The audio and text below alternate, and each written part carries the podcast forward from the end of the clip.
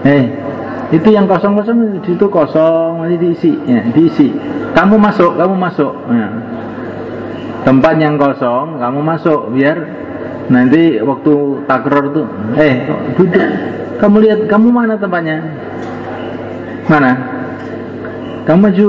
Nah.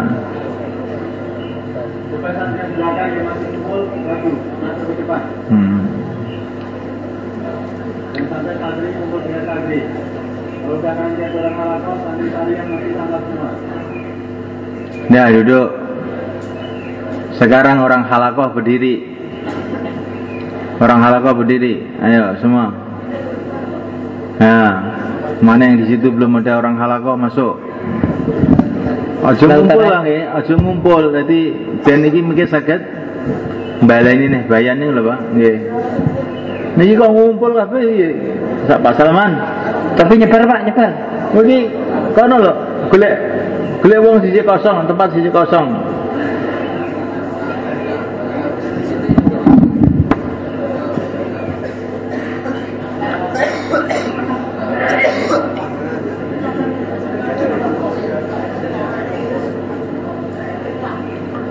Nggih, pun, enggak. Sedaya mikiraken tiang sanes. Sedaya mikiraken tiang sanes. Wallahu fi aunil abd ma kana al abdu fi auni akhih. Gusti Allah badhe nulung nek kita niki nulung wong liya. Nek kita niki pengen ditulung oleh Gusti Allah, nulungu wong liya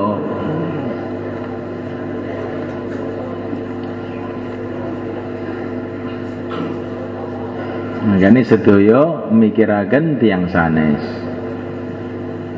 Semua ini. Ya.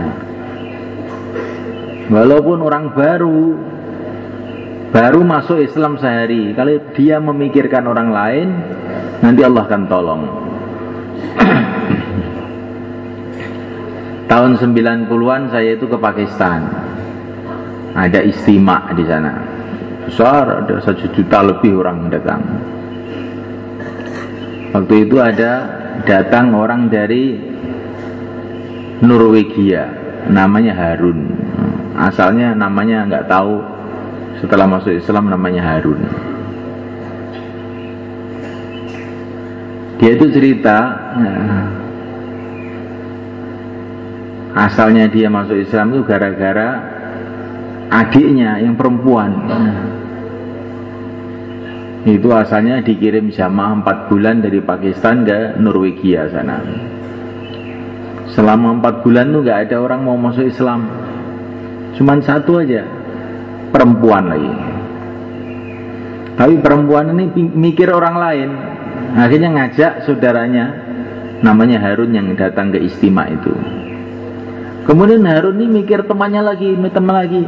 Sehingga dalam masa tidak sampai setengah tahun itu sudah ribuan orang masuk Islam di Norwegia itu.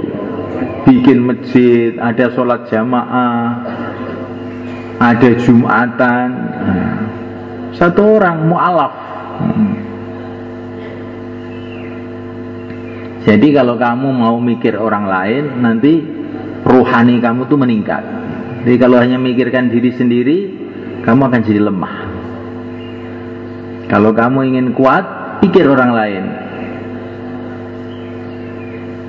Wallahu fi aunil abdi maka al abdu fi auni akhih. Allah akan menolong hambanya kalau hamba itu menolong orang lain. Insya Allah ya. Kalau kamu nolongnya urusan dunia, akan datang pertolongan Allah urusan dunia. Kalau kamu nolongnya urusan agama, akan datang pertolongan Allah urusan agama. Kalau nolongnya besar, pertolongan Allah akan datang besar. Kalau nolongnya sedikit, ya datangnya sedikit juga.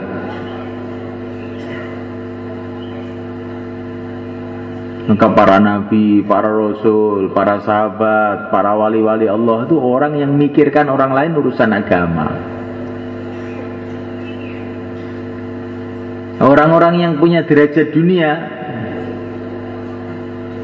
itu namanya Pak Lurah, Pak Bupati dan lain-lain sebagainya itu. Kenapa kok punya derajat dunia? Karena dia mikir dunianya orang lain. Hmm. maka dia punya pangkat dunia. Karena dia mikirkan dunianya orang lain. Kalau dia ini mikirkan agamanya orang lain maka dia akan punya pangkat agama. Dulang. Dulang. Nah, semua mikir orang lain sekarang jangan hanya mikirkan dirinya sendiri. Coba cari pasang-pasangan. Walaupun baru semua bicara. Orang lama berpasangan dengan orang baru. Orang lama berpasangan dengan orang baru. Mengulang apa yang tadi didengarkan.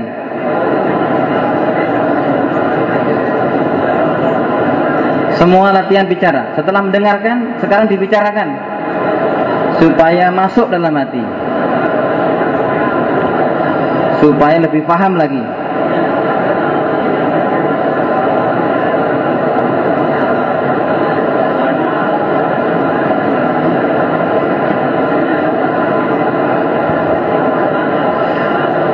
Kemudian yang putri, yang putri juga diatur majelisnya.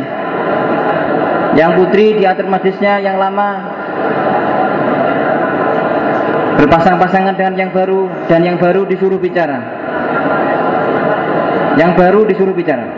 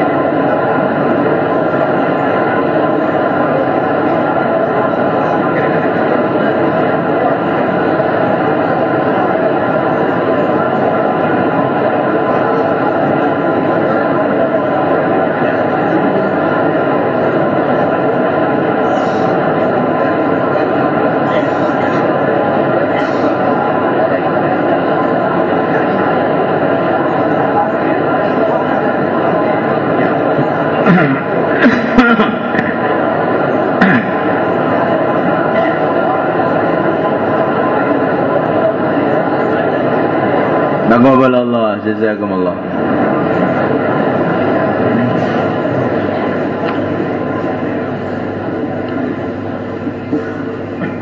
Ada orang India namanya itu Dokter Sanaullah. Dokter ini dokter dunia bukan dokter agama. Waktu tamat SMA kira-kira umur 19 tahun dia belajar di Prancis kira-kira 40 tahun yang lalu. Sekarang sudah tua. Saya pernah keluar dengan dia ketika mau berangkat ke Prancis tanya kepada para ulama di sana di India sana saya ini mau ke Prancis apa nasihatnya? Maka para ulama itu mengatakan Prancis itu seperti lautan lautan maksiat, lautan kufur, lautan musyrik, lautan segala kejahatan itu ada di sana. Kamu masuk ke lautan, kalau diam saja ya tenggelam. Tapi kalau kamu masuk ke lautan, kamu gerakkan tangan kamu, kaki kamu, kamu akan mengambang dan selamat. Maksudnya bagaimana? Kamu nanti di sana ajak orang-orang Islam dari negara mana-mana yang pada belajar di sana itu untuk mengamalkan agama, untuk menghidupkan masjid, untuk keluar tiga hari. Nah, pada waktu itu seluruh Perancis itu baru ada satu dua masjid itu pun kalau Jumatan hari Minggu hmm. karena kalau hari Jumat semua kerja semua jadi kalau Jumatan hari Minggu nggak ada masjid Jumatan itu karena Allah ini bergerak bergerak bergerak ke sana. Kurang lebih lima tahun dia selama kuliah di sana. Sekarang ini setelah 40 tahun dari kepergian sana Allah itu ada 4.500 masjid di Prancis dan itu hidup semua amalan. Dimulai dari pelajar SMA yang pikir Eh, dulang, dulang. Ini biar cita-cita ini jadi pikir kamu. Hmm.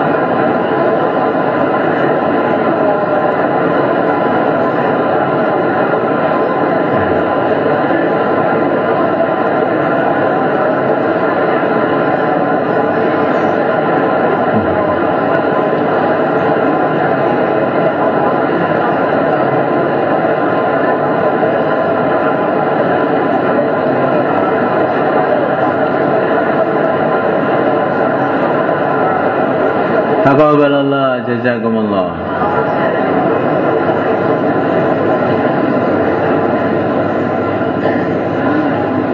Ada orang namanya Andri.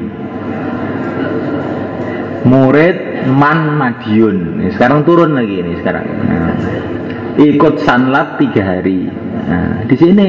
Nah, Setelah itu Dia kuliah di IAIN kemarin membuat sanlat seperti ini juga di pesantren Al Hakiki Sidoresmo Jagir Surabaya. Hmm. Satu orang sekarang bikin sanlat, ngundang teman-temannya bikin sanlat di sana. Kemarin ada berapa ratus orang, ratusan orang itu ikut sanlat, eh? 800. 800 orang di Surabaya. Satu orang, nah, sanlat Madiun belajar cuma tiga hari di sini. Sekarang gurakkan banyak orang di sana. Kamu begitu insya Allah ya? Diulang. Nah, ini orangnya masih hidup ini.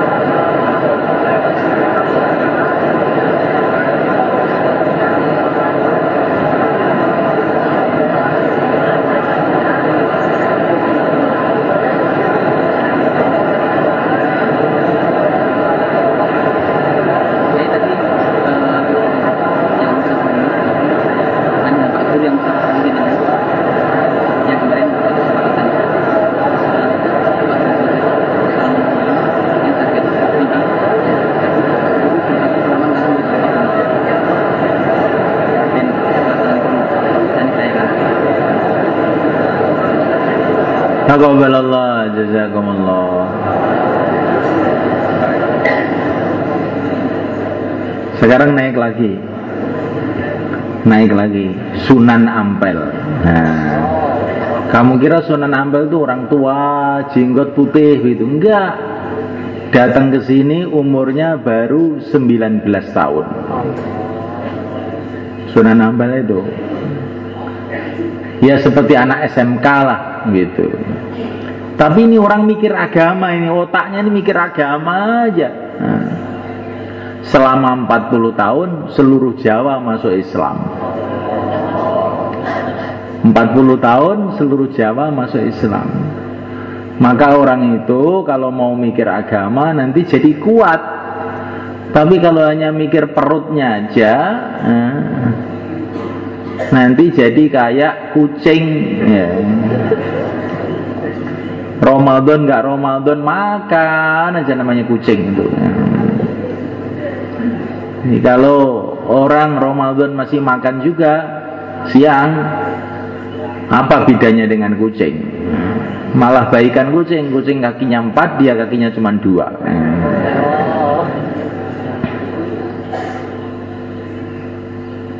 Kalau orang Ramadan atau bukan Ramadan tidak menutup aurat, wanita nggak nutup aurat, kalah dengan kucing. Kucing aja masih nutup aurat semua, ada pakai bulu, baju bulu. Ayam aja masih pakai celana sampai dengkul. Hmm.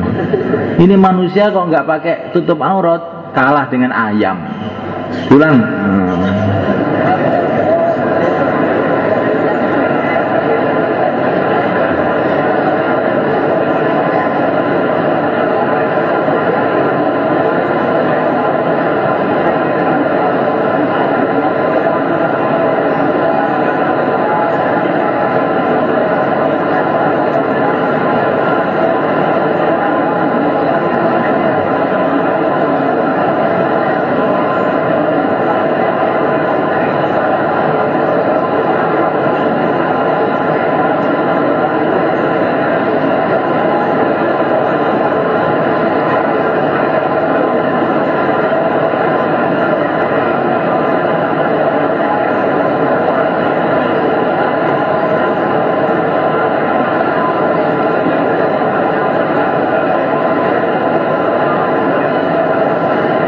Taqabbalallah jazakumullah.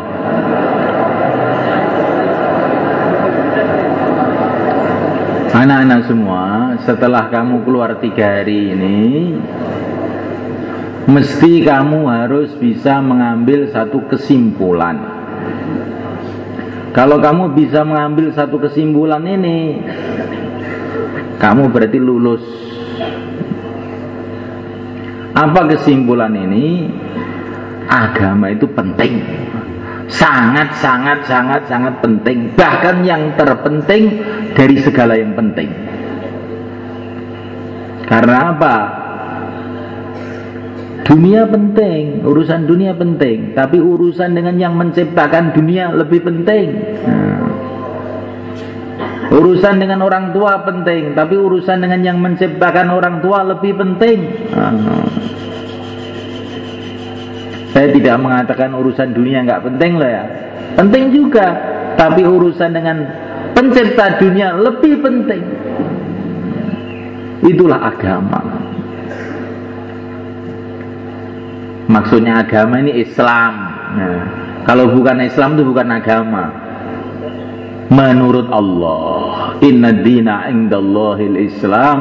Menurut Allah agama itu Islam. Nah, itu Islam itu agama.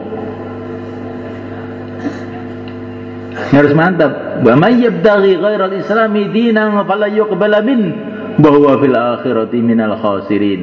Barang siapa mencari agama selain Islam tidak akan diterima oleh Allah. Dan di akhirat dia akan rugi selama-lamanya. Agama ini penting. Dunia ini diciptakan oleh Allah karena masalah agama Dunia hiruk pikuk ini semua diciptakan oleh Allah karena agama. Untuk apa? Untuk ujian siapa yang mau ngamalkan agama, siapa yang nggak mau ngamalkan agama. Dunia ini isinya cuma dua, enak dan tidak enak. Hmm.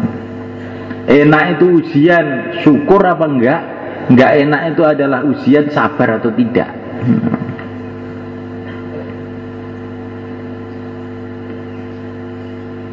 Seluruh alam dunia ini adalah tanda-tanda keagungan Allah. Matahari terbit, matahari tenggelam, tumbuh-tumbuhan, lautan, daratan, gunung-gunung. Tanda-tanda kebesaran Allah, kekuasaan Allah.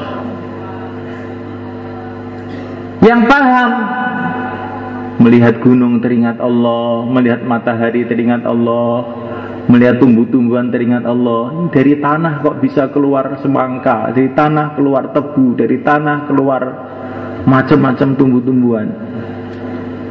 Ini ada yang ngatur ini. Nah, kalau kamu tuh punya kotak dibuka keluar semangka dibuka lagi keluar durian pasti kamu menyimpulkan mesti ada yang naruh ini.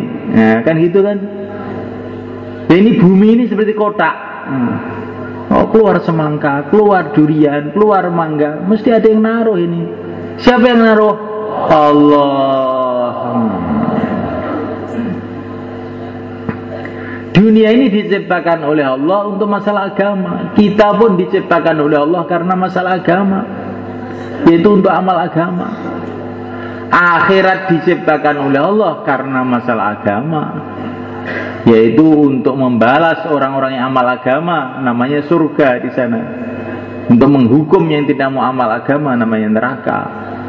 Jadi akhir dunia ini untuk agama akhirat untuk agama. Kita untuk agama maka kita harus pentingkan agama ini sampai akhir hayat kita. Insya Allah nah tulang tulang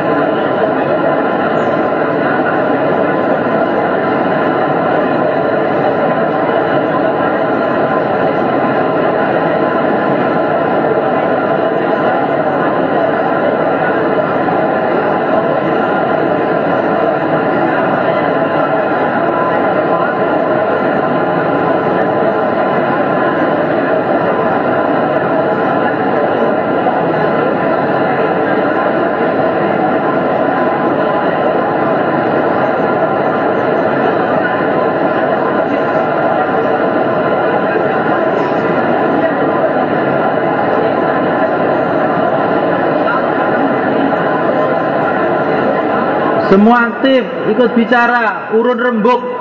Walaupun satu kalimah, dua kalimah ikut bicara. Jangan diam aja, nanti pikirnya kurang.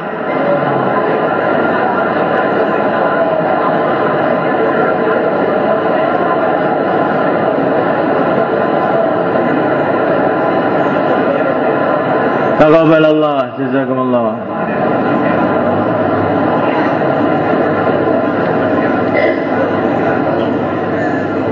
Supaya kita ini bisa mementingkan agama, maka perlu kita buat empat kerja. Kalau empat kerja ini ada dalam kehidupan kita, maka kita bisa mementingkan agama, akhirnya bisa amal agama. Kalau kita amal agama, apa hasilnya? Hidup kita di dunia akan tenang dan tentram. Kemudian kita akan dikirim ke surga Allah menjadi raja-raja di sana. Wa idza ra'aita thamma ra'aita na'iman wa mulkan kabira. Jadi raja-raja besar di surga Allah. Istana-istana dari emas, dari intan. Ya. Kemuliaan yang kekal abadi selama-lamanya. Hidup terus nggak ada mati, muda terus nggak ada tua, sehat terus nggak ada sakit mulia terus nggak ada hina, gembira terus nggak ada susah, selama lamanya, jutaan tahun, triliun triliun tahun nggak ada habisnya. Apakah empat kerja itu? yang pertama kali kita buat suasana dakwah. Maksudnya suasana dakwah itu bagaimana?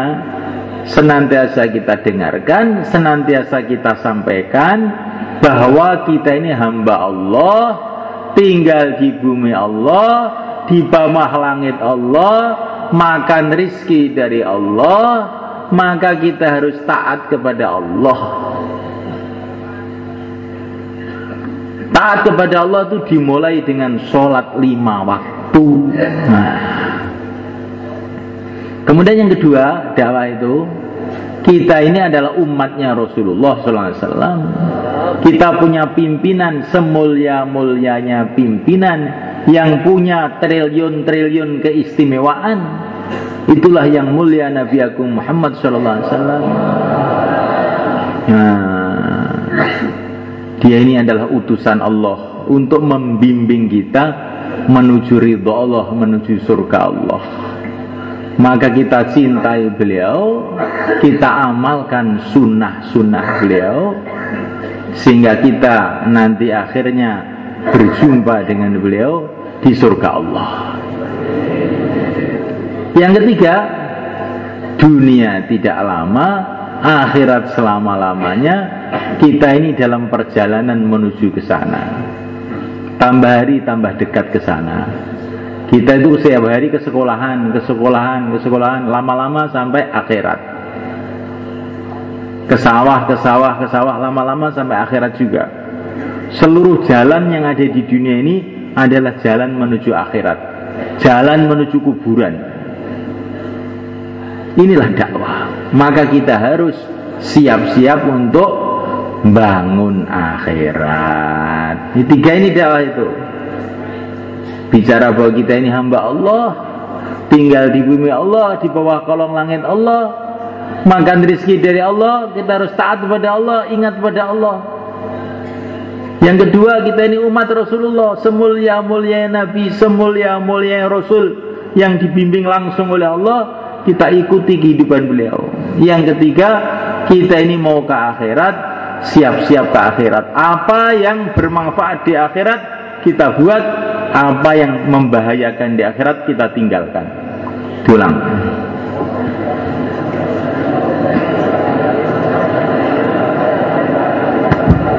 Yang baru latihan bicara, gantian yang baru, jangan hanya yang lama. Yang baru mendengarkan, kemudian membicarakan. Latihan yang baru,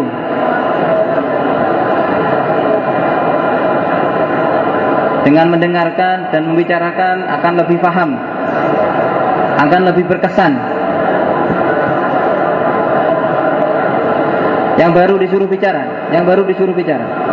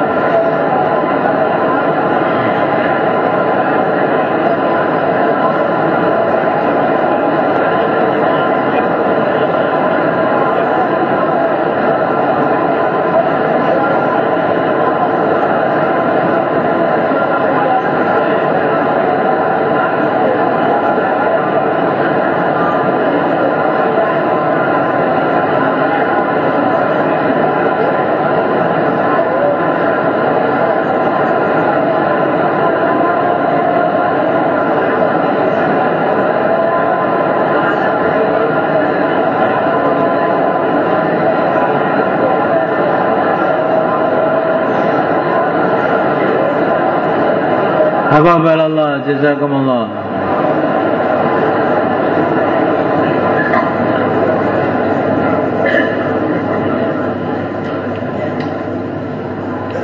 Kemudian yang kedua, supaya kita bisa mengamalkan agama, mementingkan agama, kita harus buat suasana taklim, suasana ilmu.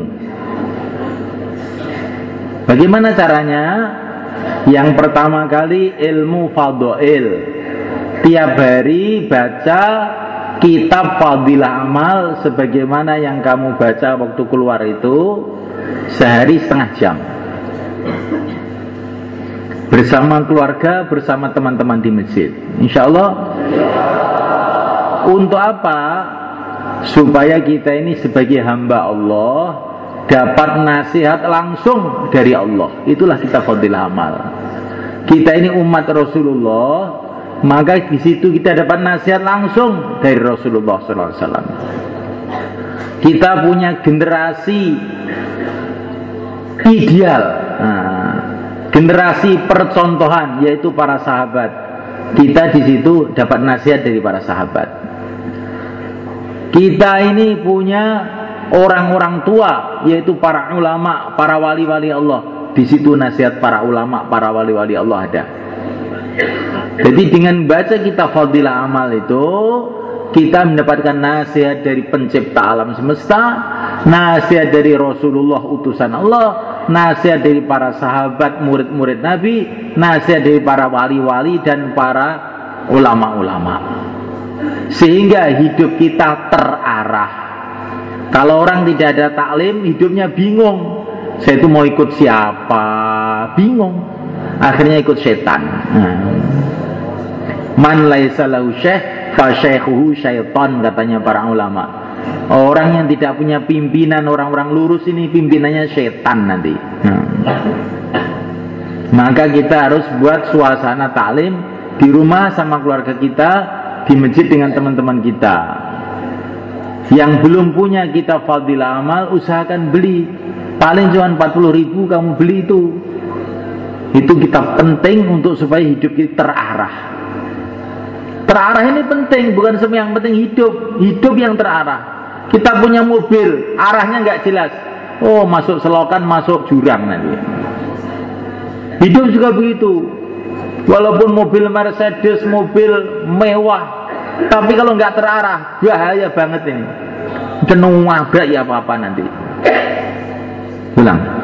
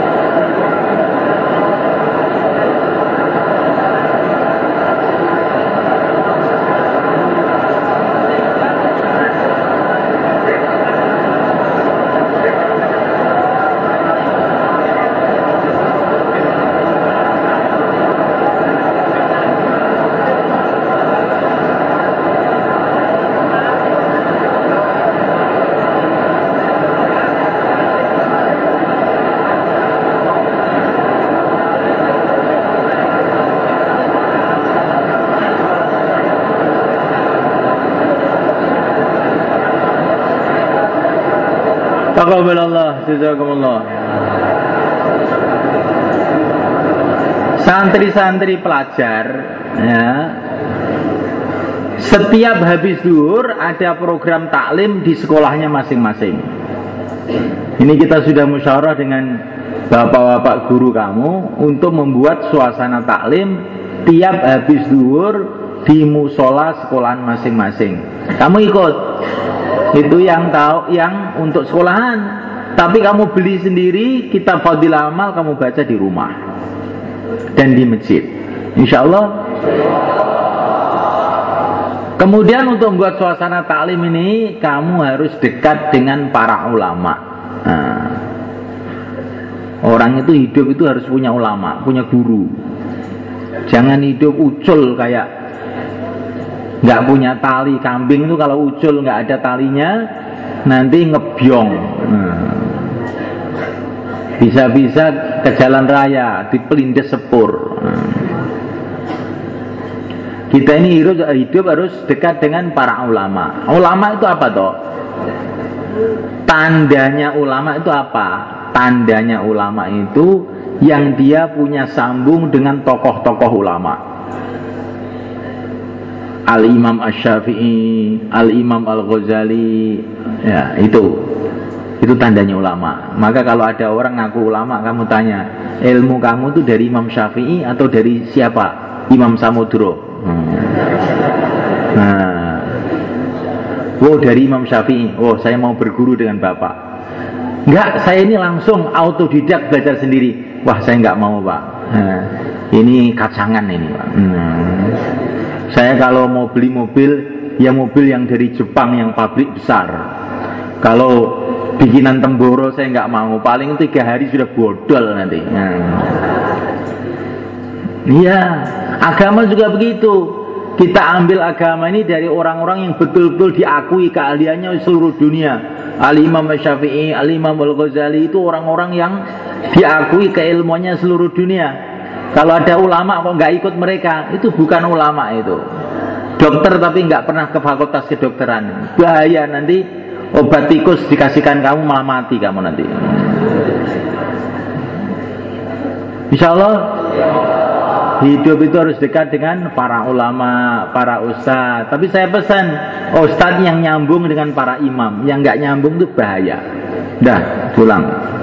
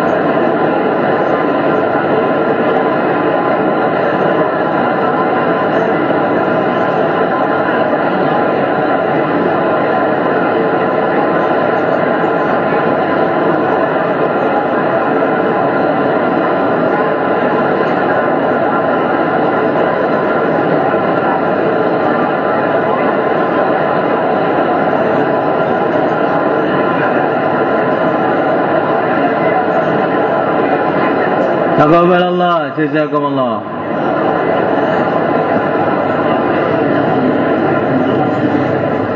Kemudian yang ketiga, supaya kita ini bisa mengamalkan agama, mementingkan agama, kita harus buat suasana ibadah. Apalagi dalam bulan Ramadan ini. Suasana ibadah itu untuk menanamkan dalam hati bahwa kita ini hamba Allah dalam keadaan sibuk. Allah Akbar. Pergi ke masjid. Merasa saya ini hamba Allah. Tapi kalau waktu sibuk Allah Akbar. Ah, nanti aja lah. Nanti kita ini lama-lama tidak merasa jadi hamba. Maka bahaya ini. Kalau anak nggak merasa jadi anak bagaimana kira-kira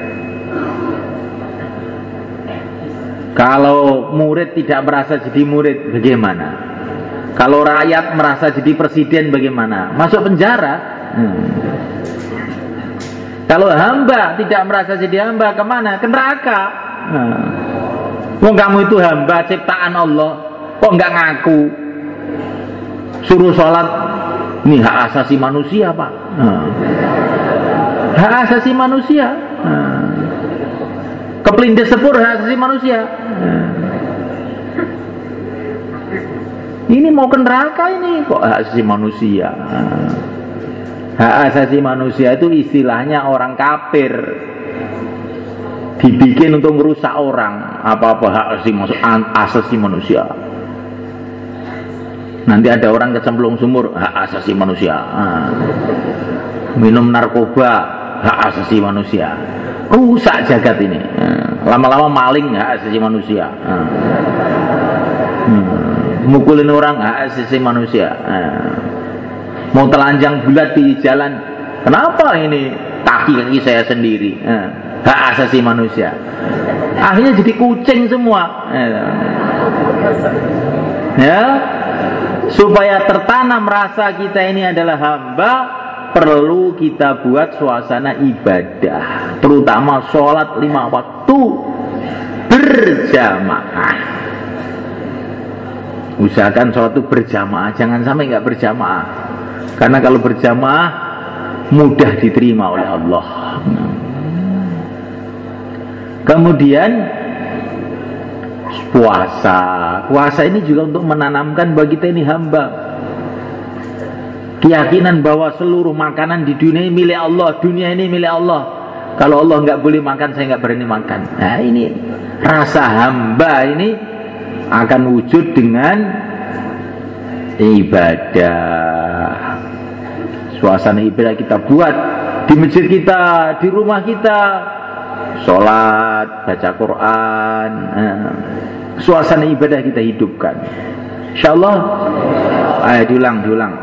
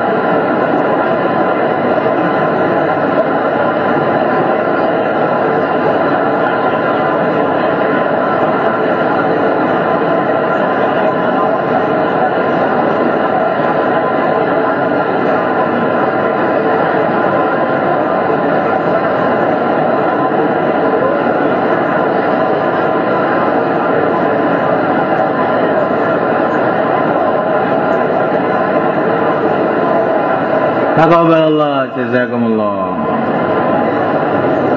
Sekarang yang terakhir ini, yang keempat. Hmm. Supaya kita ini bisa mengamalkan agama, mementingkan agama, kita perlu akhlak yang baik. Akhlak yang baik itu dimulai dengan senantiasa kita suka melayani orang. Jadi kalau ketemu orang tuh ingin melayani itu berkhidmat. Nah, bahasa Arabnya berkhidmat. Kalau ketemu orang tua, pikirnya tuh bukan mau minta uang, mau berkhidmat sama orang tua. Orang yang akhlaknya baik akan bernasib baik. Orang yang akhlaknya jahat nanti akan ke jungle satu saat. Kalau ketemu ibu, Jangan pikirannya mau menyusahkan ibu, mau menggembirakan ibunya. Nah. Setelah keluar tiga hari ini, kalau makan jangan rebutan tempe dengan adiknya. Nah. Lauk-lauk yang enak-enak untuk adik saya, untuk kakak saya. Saya sambel aja. Kenapa saya ingin akhlak yang baik? Berkhidmat. Hmm. Orang yang akhlaknya baik, doa-doanya makbul. Orang yang akhlaknya jahat, doanya nggak makbul. Akhlak yang terpenting kepada orang tua, kepada teman-teman di sekolahan kita. Kalau kita ke sekolah, bawa pensil dua, Nanti barangkali ada temannya memerlukan dipinjamin. Belajar akhlak.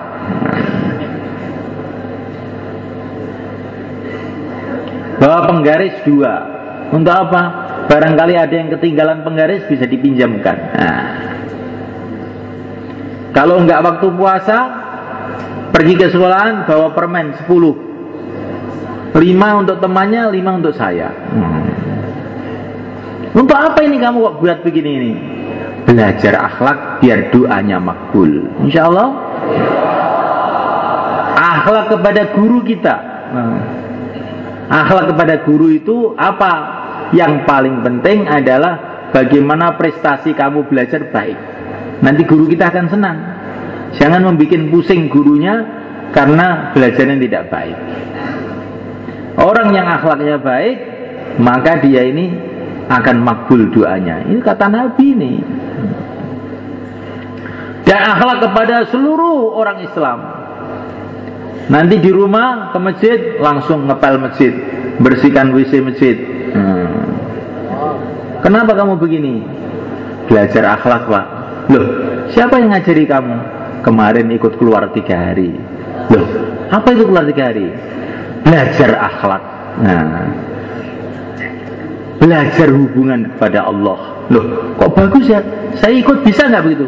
Bisa. Nah, caranya bagaimana? Malam Jumat ke Temboro terus keluar tiga hari. Nah, insya Allah nanti masalah-masalah akan selesai dengan akhlak. Insya Allah malaikat. Hmm. Kalau pulang ke rumah, assalamualaikum. Kemudian salaman sama ayahnya, ibunya, cium tangannya. Melihat orang tua dengan kasih sayang itu adalah satu ibadah. Melihat orang tua dengan kasih sayang adalah satu ibadah. Maka Subhanahu taala dengan akhlak yang baik ini kita akhirnya bisa kerjasama mengamalkan agama, mudah mengamalkan agama. Insya Allah. Diulang, diulang.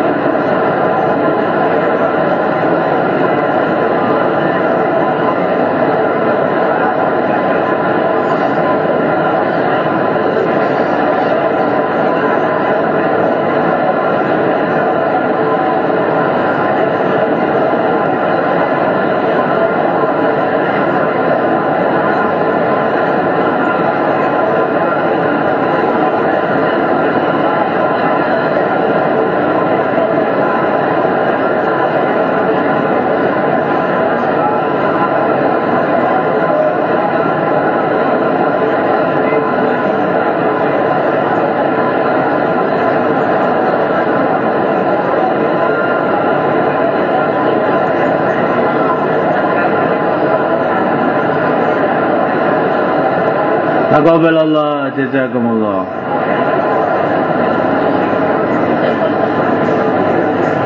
Alhamdulillah. Kemudian anak-anak semua ya. Kamu belajar di SMA perlu tiga tahun. Untuk belajar urusan-urusan kecil saja tiga tahun itu belum selesai. Belajar urusan kecil, urusan dunia ini yang hanya untuk 60 tahun, 70 tahun ini tiga tahun belum selesai. Mulai SMP 6 tahun, nah, nanti perguruan tinggi 10 tahun. Nah, untuk ngurus dunia ini kita perlu banyak waktu.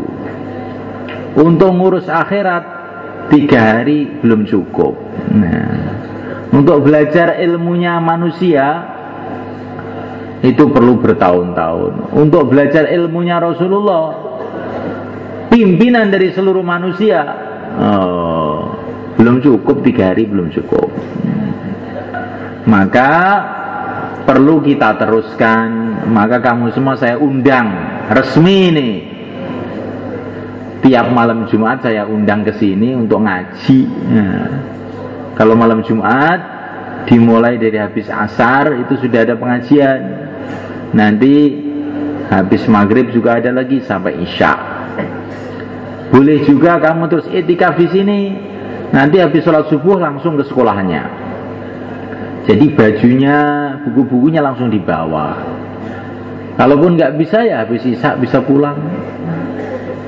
Untuk apa? Supaya kita ini hidup ini terarah mengamalkan agama, mati dapat ridho Allah, masuk dalam surga Allah. Itulah cita-cita orang yang berpikir, yang sayang sama anak, sama dirinya. Kalau orang hidup asal-asalan, pokoknya si penting urip, Wah itu gawat itu, itu gawat. Asal-asalan urusan dunia aja bahaya. Kamu pasang listrik asal-asalan konslet bahaya. Nah, kamu nyupir mobil asal-asalan nabrak. Kamu jadi pilot asal-asalan jatuh pesawatnya. Urusan akhirat tidak boleh asal-asalan. Kita mesti ada kesungguhan.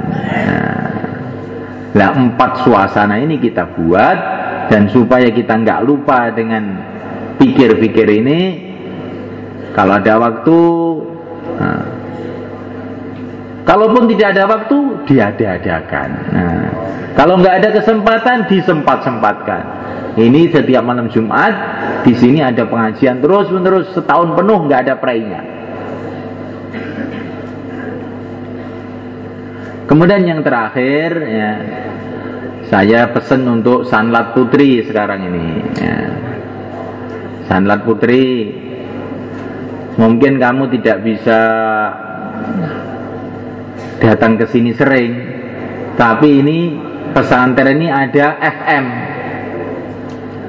Kamu bisa dengarkan ngaji saya itu habis asar, pagi juga ada.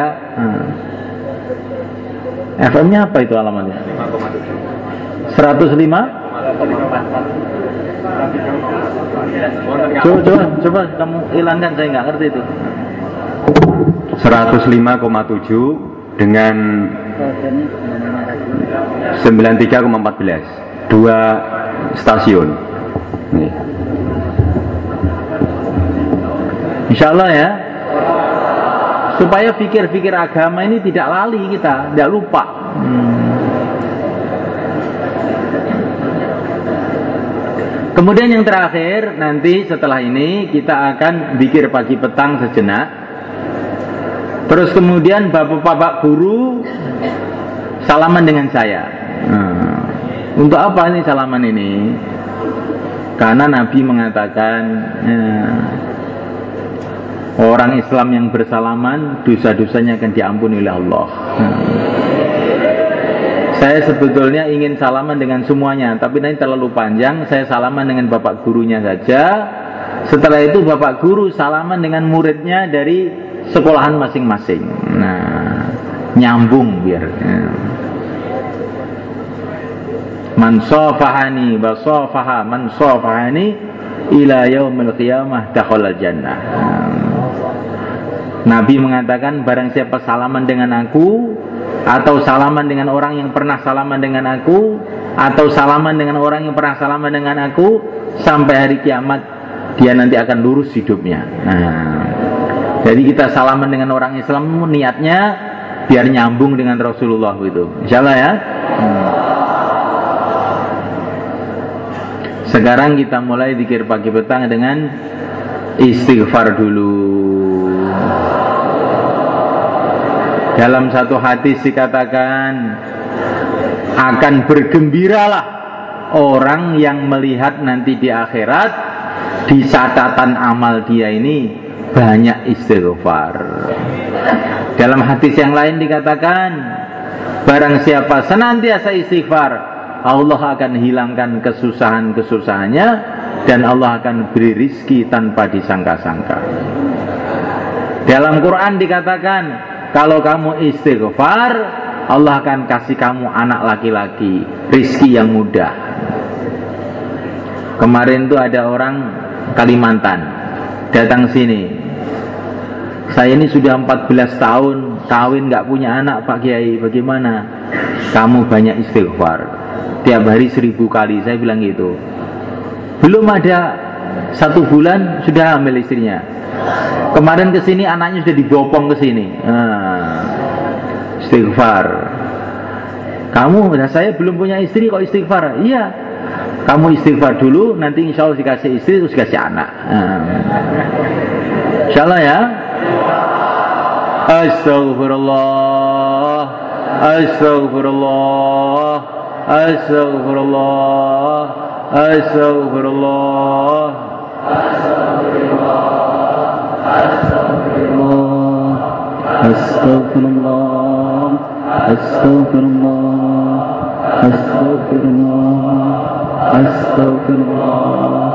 أستغفر الله أستغفر الله أستغفر الله أستغفر الله أستغفر الله أستغفر الله أستغفر الله Astagfirullah Astagfirullah Astagfirullah Astagfirullah Astagfirullah Astagfirullah Astagfirullah Astagfirullah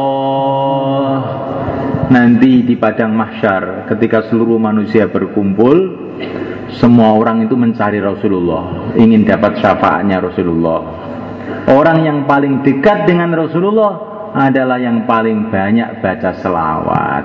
Kita baca selawat agar nanti kita bisa mendekat kepada Rasulullah.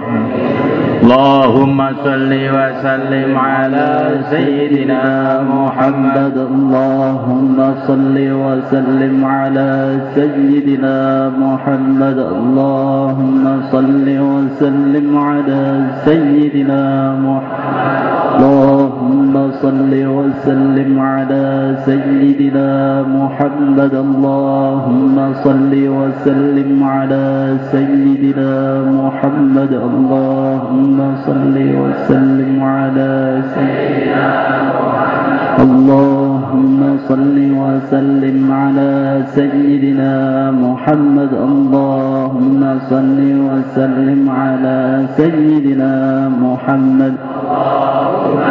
وسلم على سيدنا محمد. اللهم صل وسلم على سيدنا محمد. اللهم صل وسلم على سيدنا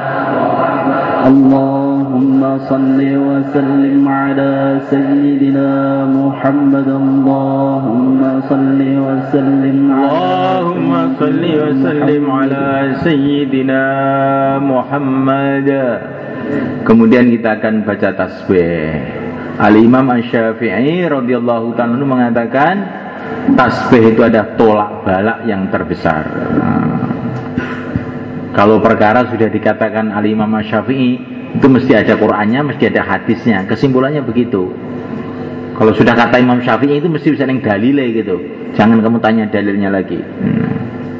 Subhanallah walhamdulillah wa la ilaha illallah Allahu akbar la haula ولا قوة إلا بالله سبحان الله والحمد لله ولا إله إلا الله الله أكبر لا حول ولا قوة إلا بالله سبحان الله والحمد لله ولا إله إلا الله الله أكبر. لا حول ولا قوة إلا بالله سبحان الله والحمد لله. ولا إله إلا الله الله أكبر. لا حول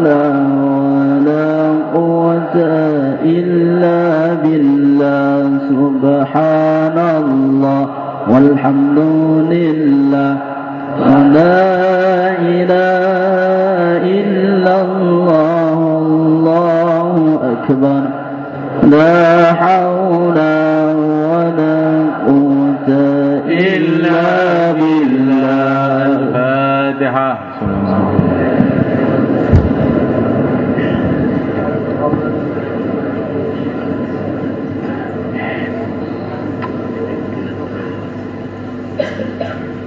Sekarang Bapak-Bapak Guru salaman dengan saya Terus menunggu murid-muridnya salaman dengan muridnya Baik Bapak Guru, dimohon segera ke sebelah ke sebelah utara, utara kursi.